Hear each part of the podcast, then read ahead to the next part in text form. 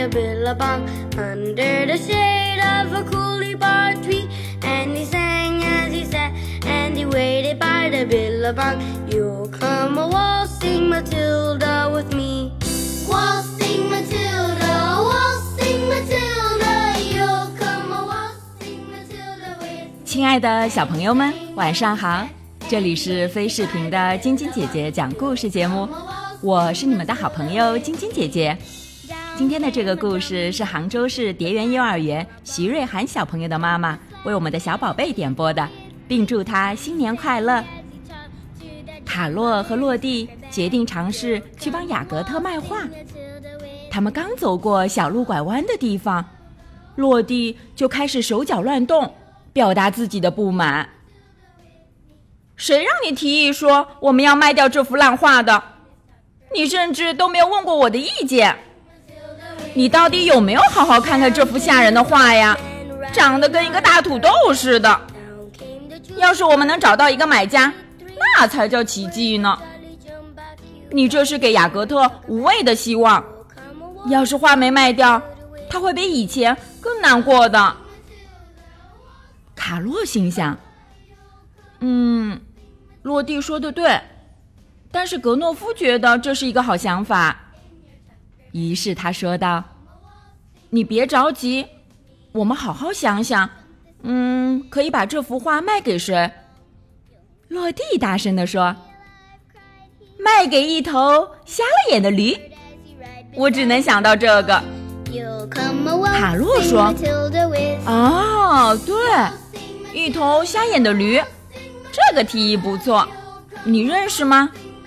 落地回答：“不认识。”卡洛接着说：“我倒是认识一匹马，它的视力不太好。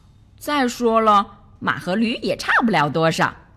它应该住在离这里不远的小屋里。”不一会儿，塔洛和洛蒂就到了。他们敲了敲小木屋的门，里面住着视力不太好的老马。门开了，老马眯起眼睛看了看。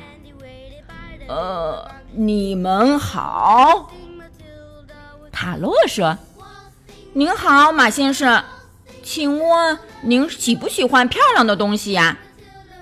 老马笑了。漂亮的东西，哪种漂亮的东西？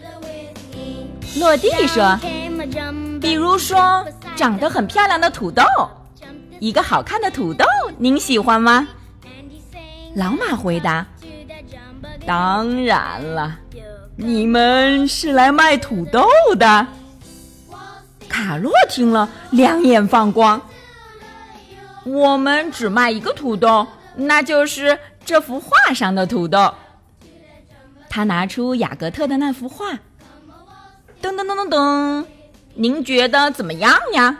这个土豆就像是一颗小宝石，对吧？老马把整张脸都贴在画上，想要好好的看个仔细。这画的是一个土豆。卡洛回答道：“是的。”那绿色的东西是什么？落地说：“绿色的东西是……嗯，菠菜。一个土豆躺在菠菜铺成的床上。”老马说：“嗯，我很喜欢。”真的？卡洛不敢相信自己的耳朵。太好了！嗯，这样的话。我们很高兴能够把这幅画卖给您。老马仔细嗅嗅这幅画，嗯，你们是不是也卖真正的土豆？卡洛抬起眼睛，无奈的看了看天。我们并不是一个流动的杂货铺，您要知道，我们现在卖的可是一件独一无二的艺术品呢。是由极其有天赋的山羊艺术家雅格特亲笔签名的呢。老马接着说：“嗯，好吧。”落地又接着问：“怎么样？您买不买？”老马说：“我在犹豫，你们稍等。他转身回到小屋，消失在黑暗里。卡洛和洛蒂坐在门槛上，耐心的等着。他们听见老马在说话。洛蒂问：“嗯，他和别人住在一起？”卡洛说：“我不知道，也许吧。”老马很快就回来了，胳膊上抱着一只老鼠，确切地说是一只母老鼠。它头上戴了一条发带。老马说：“我的朋友想看看那幅画。”老鼠用嘶哑的嗓音说：“没错，把这幅画拿给我瞧瞧。”给您，卡洛把画拿出来展示着。老鼠瞟了一眼，露出一个嫌恶的表情。他说道：“这幅画真是烂透了。”卡洛说：“嗯，您的朋友可不这么想。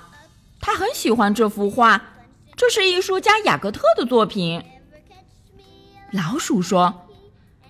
你不懂，你要是想让我把这幅画挂在家里，你得倒贴钱给我才行。落地坚持的说道：“那您的意思呢，马先生？您说过您很喜欢这幅画。”老鼠哈哈大笑，露出几颗尖尖的牙齿。他真这么说过，幸好有我在。爷爷根本不懂艺术，对吧？爷爷，你不懂。老马接着说：“嗯，一点儿都不懂。”卡洛原本轻快的一颗心也沉了下来。他失望地说：“好吧，既然这样，我们就先走了。”老鼠说：“好的。”再见，老马说：“再见了。”他假装拿起头上的帽子示意，以显示礼貌。那么，卡洛和洛蒂到底能卖掉这幅画吗？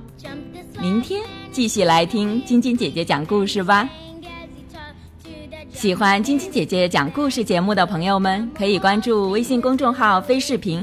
收看我们为小朋友们精心准备的宠物元旦大片，也可以通过喜马拉雅收听晶晶姐姐讲故事电台广播。宝贝们的家长可以将小朋友的生日、姓名和所在城市等信息，通过非视频微信公众号发送给我们，我们会在宝贝生日当天送上我们的生日祝福哦。好了，小朋友们，祝你们做个好梦，晚安。小点点、小羞羞也祝你们做个好梦，晚安。